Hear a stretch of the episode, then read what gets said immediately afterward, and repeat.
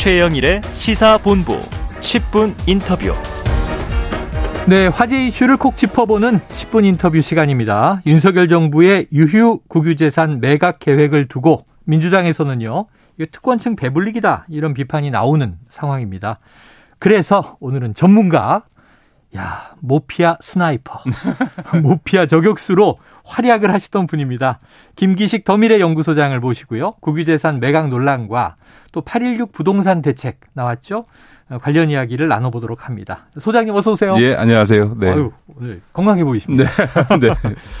자, 먼저 윤석열 대통령이 취임 100일 기자회견에서 폭등한 집값과 전세값을 안정시켰다. 네. 시킬 것이다가 아니라 시켰다. 이렇게 자평을 했어요. 어떻게 들으셨습니까?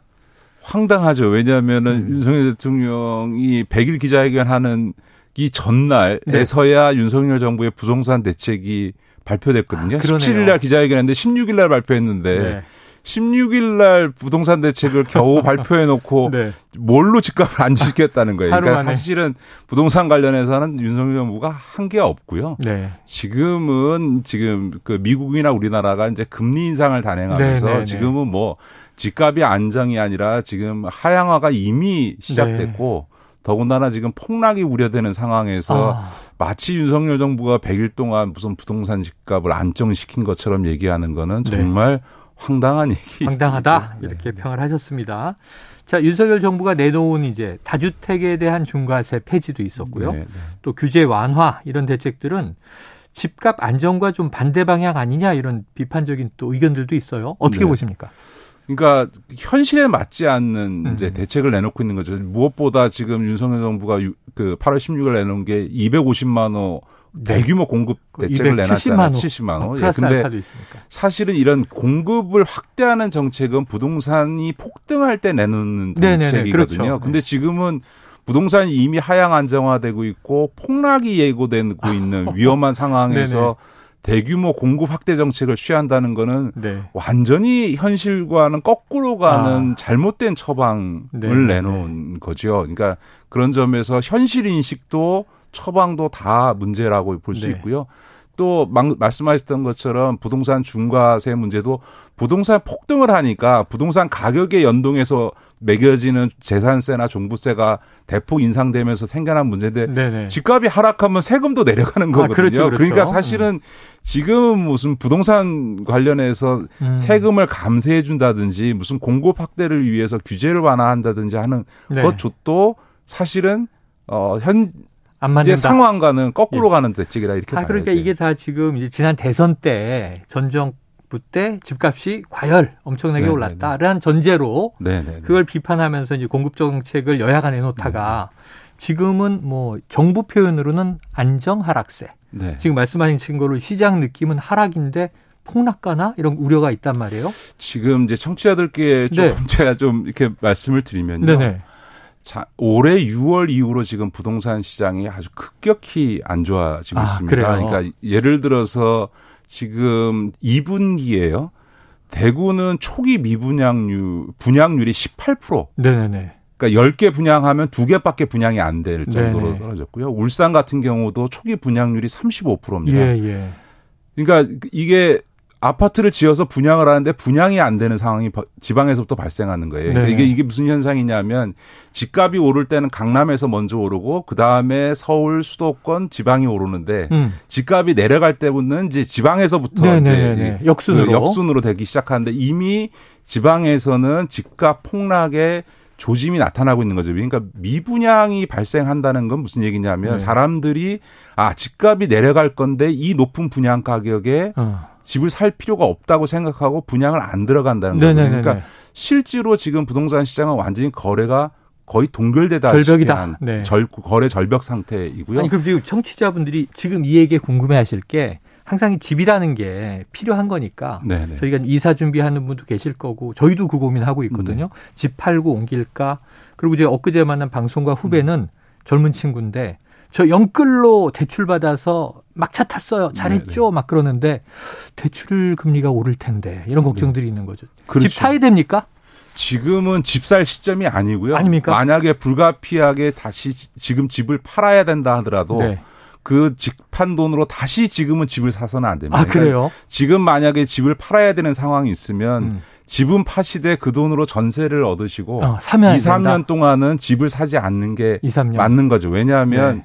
이런 거래 동결 현상이 나타나기 시작하면 음. 이제 그거는 시장 전체가 그 집값이 하향 안정화된다고 보기 시작하는 거고요. 네네. 그런 상황에서 아파트는 일단 이미 지어놓거나 짓기 시작했던 것들은 분양 물량이 나오잖아요. 음. 자, 이런 상황이면 집값이 이제 급전직하로 네. 그 이제 하락할 수 있는 이런 상황들이 벌어지게 돼, 어. 게 되는 거죠. 그러니까 그런 점에서는 아마 올해보다 내년 가면 집값이 지금 거의 뭐 폭락하는 상황으로 갈 수 있는 상황인 네네네. 거죠. 네. 그런데 여기다 대고 250만, 270만 원을 기존 네. 공급보다 더 많이 하겠다라고 하는 거는 오히려 집값의 하향 안정화가 좀 소위 연착륙되도록 해야 되는 정부가 집값을 폭락시키는 네. 소위 경착륙하도록 하는 정책이니까 네. 이건 잘못된 거고 무엇보다 200만 원, 50, 270만 원 공급을 할 수 없을 겁니다. 왜냐하면 아. 민간이 이미 짓지 않습니다. 지금 네네네. 어 굉장히 위험한 신호 중에 하나는 뭐냐면 음. 부동산 그 시행 사업을 하는 부분에서 PF와 관련된 부분이나 네네. 혹은 브릿지론이라 그래가지고요. 네네네. 초기에 땅에 살 때 시행사들이 땅값을 음. 브릿지론이라 그래서 잠시 빌려고요. 네. 그돈 가지고 이제 인허가를 받은 다음에 네. 이제 정식 프로젝트 파이낸싱이라 해서 네, PF로 대출 받아서 이제 짓기 시작하는 거거든요. 그러니까 맨 처음에 들어가는 돈이 브릿지론인데 네. 이 브릿지론의 연체율이 급격히 올라가고 어. 있습니다. 그 얘기는 무슨 얘기냐? 땅을 사서 인허가는 받았는데 소위 PF 사업에 들어가지조차 못하는 겁니다. 네네네. 그러니까 아예 분양 사업 단계로 가지도 못하는 상황들이 음. 벌어지고 있고 그 PF 사업을 한 데들은 분양이 안 돼서 소위 이자는 나가고 있는데 음. 소위 분양 대금은 들어오지 않아서 네. 파산의 위기를 몰리게 아이고, 되고 그렇게 네. 되면 그 분양 부지 전체를 경매해야 되는 상황이 아. 벌어지게 되는 거죠. 이게 이제 곧 도미노 현상으로 나타나게 됩니다. 네네네. 그래서 2008년도 리만 브라더스 사태가 터지고 나서 아. 전국적으로 이 부동산 PF 사업들이 중단되어지고 네네. 땅들이 경매로 쏟아져 나오면서 주- 주택 가격이 폭락하고 그 부동산 PF 대출을 해줬던 저축은행, 캐피탈 이런 데들이 연쇄 부도가 나서 아니, 저축은행에는 사태였던 거잖아요. 그렇죠. 저축은행에는 26조나 되는 그 공적 자금이 네. 투입이 됐고요. 지방의 중소 건설 회사들이 줄도산했고 음. 대형 건설사들도 대규모 구조조정을 할 수밖에 없었던 상황으로 갔습니다. 그게 내년에 지금 예고되고 있는 상황이다. 있다. 그러니까 전체적으로 시장이 이렇게 지금 얼어, 급격히 얼어붙고 있는 네, 상황에서 지금 윤석열 정부는 네. 과거 몇 년 동안의 부동산 폭등기에나 내놓을 법한 네네. 공급 확대 정책이니 규제 완화 정책이니 네네. 감세 정책이니를 내놓고 있으니까 아. 아마 내년쯤 돼- 올 연말부터 내년쯤 되면 국민들 사이에서 윤석열 정부 부동산 정책 아. 뭐냐 다 집값 폭락의 그 신을 그러니까 주택담보대출로 집 사가지고 정말 쫄딱 망하게 생긴 네, 국민들의 원성이 아마 하늘을 찌르게 될 겁니다. 아, 지금 이제 바로 이제 이번 주에 나온 부동산 대책을 진단하다 보니까 일전에 이 주진영 대표 나오셔서 부동산 버블이 터져야 산다 우리 네. 경제가 이런 얘기를 해서 굉장히 섬찟했는데 터진다고 내년에 터질 수 있다고 얘기를 아닙니다. 하시네요. 저는 그 견해는 부동산 네. 버블은 터질 거고 어 폭락은 예견되지만 네. 그거는 한국 경제 굉장히 위험한 겁니다. 위험하다. 경제가 사는 게 아니고요. 네. 부동산은 하향 안정화되는 게 맞지만 음. 지난 5년 동안 올랐으니까 최소한 5년간에 걸쳐서 음. 서서히 하락을 해서 연착륙을, 해야지 네. 1, 2년 사이에 터져버리면. 급격히 폭락하게 되면 네. 제일 큰 거는 지금 주택담보대출이 천조가 네, 넘어가고 네, 있는데 네. 빚내서 집 사셨던 분들 예. 중에서 무슨 뭐 아주 부자들이야 상관없지만 네. 중산층 이하 서민들은 예. 대출 금리는 두 배, 세 배로 올라가고 네. 집값은 하락하고 네. 그래서 담보 능력이 대출금보다 내려가서 어. 강제로 집을 팔아야 되는 네. 상황이 원금 오고 갚으라고 하고 아까 말씀드렸던 네. 것처럼 분양도 못한 대출 하하. 그저 프로젝트 파이낸싱이 예. 부실화되면서 은행 그 네. 소위 캐피탈이라든가 저축은행이라든가 신용 협동조합이라든가 이런 네. 데들이 줄도산해서 음. 소위 금융 시스템의 안정이 깨지는 상황이 네, 오면 네. 우리 한국 경제에 어, 너무나 요거, 치명적인 요거 다음에 다시 모셔서 음, 부동산 분석해야 될 것 같고요. 네. 오늘 여쭤볼 게 이게 아니었는데 시간이 지금 많이 갔습니다. 지금 이제 정부에서 나온 게 국유재산 매각 있잖아요. 네, 네, 네. 자, 여기서 그냥 여쭤볼게요. 재정 건전성 위기다 이런 얘기도 네, 네 하는데 네. 왜 매각하겠다는 건가요? 명분은 있습니까? 지금 이게 참 문제인 게요. 지금 네. 윤석열 정부가 들어서서 이명박 정부 때처럼 법인세 음. 감세 등 부자 감세 하겠다는 거잖아요. 종부세도 그러니까, 내렸고 네, 네. 그러니까 법인세 내렸고. 제일 핵심이 이제 아니 내렸다가 내렸 게 아니고 내리겠다고 계획을 발표했지만 그건 그렇죠. 국회를 통과해야 되는 세제 거니까. 세제 개편안. 네. 네. 이제 이제 근데 이명박 정부 때도 법인세 감세했지만 기업들의 투자는 전혀 늘지 네. 않았거든요. 낙수 효과 이론이 그때 네. 문제가 됐죠. 네, 그렇죠. 그런 점에서 보면 결국은 이런 법인세 감세 등 부자 감세를 하게 되면 음. 국가가 세 수입이 줄어들잖아요. 그렇죠. 근데 지금 경제는 어려우니까 계속 음. 서민 지원을 해야 되지 않습니까? 네네. 근데 유류세도 감세하죠. 법인세도 감세하죠. 이런 세금을 자, 수입을 음. 계속 줄이는가 부자 감세에서 생겨난 세수 결손을 음. 지금 국유자산 매각해 가지고 충당하겠다는 거예요. 그래서 제가 깜짝 놀란 게 앞으로 16조의 구구 자산을 팔겠다라고. 얘기를 한 거예요. 그러니까 한마디로 얘기하면 부자들 감세해주고 모자란 재정을 음. 국가 국민의 땅을 팔아서 네네. 메꾸겠다라고 하는 거니까 아. 이건 굉장히 잘못된 정책인데 예. 이게 앞서 말씀드린 부동산 대책과도 밀접 연관됩니다. 국유 자산에서 노른자위 그리고 대부분은 음. 땅입니다. 부동산. 그리고 부동산이죠. 이런 거죠. 그래서 올해 계획을 세우면 결국은 매각은 내년 이후에 되거든요. 네네. 근데 앞서 말씀드렸던 것처럼 어떻게요? 내년에 부동산 네. 가격이 폭락할 거거든요. 네네. 근데 이런 폭락하는 상황에서 집을 땅을 왜 팝니까? 그 노른자위를 헐값에 팔아야 헐값에 팔게 되는 거죠. 네. 국유 자산을 절대 못 판다 네네네. 이런 건 없는 거죠. 필요에 예, 예, 따라서 예. 매각할 수도 있는 건데 네네. 그때는 어디를 팔 거냐, 네네. 어떤 용도로 팔 거냐, 예. 어, 느 시점에 어떤 가격으로 팔 거냐를 예. 판단해야 되잖아요. 그러면 국가 입장에서는 국민의 재산을 관리하는 거니까 네. 팔더라도 가장 높은 가격에 팔고 음. 그 개발 이익을 국민이 같이 누릴 수 네네. 있도록 하고 그 부지의 용도에 맞는 개발이 이루어지도록 해야 되는 건데 네. 제일 첫 번째 제값을 받기는커녕 네. 부동산 가격이 폭락할 게 되는 상황에서 헐값에 매각할 수밖에 없는 네. 상황이 왜 파냐. 네. 그래서 사실 이 국유재산 매각이 예. 이 부동산 폭락 문제와 매, 우 밀접 연관돼 있죠. 그래서 그렇겠네요. 내년 내후년 2년 동안은 어. 헐값의 국유재산을 매각할 시기가 아니다. 아니다.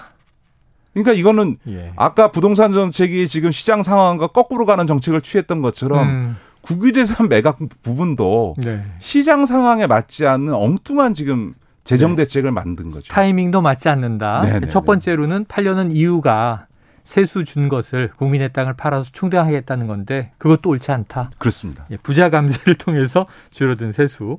자, 그런데 이제 이런 거죠. 정말 활용도가 낮은 국유 재산 말씀하신 네네네. 대로 이 부득이한 경우 매각할 수도 있겠다. 네네. 자, 그런데 지금 매각 대상 아홉 곳이 지금 나왔는데 여섯 곳이 강남 소재 건물이다. 네. 그리고 매각 제한 대상으로 분류된 부동산이다.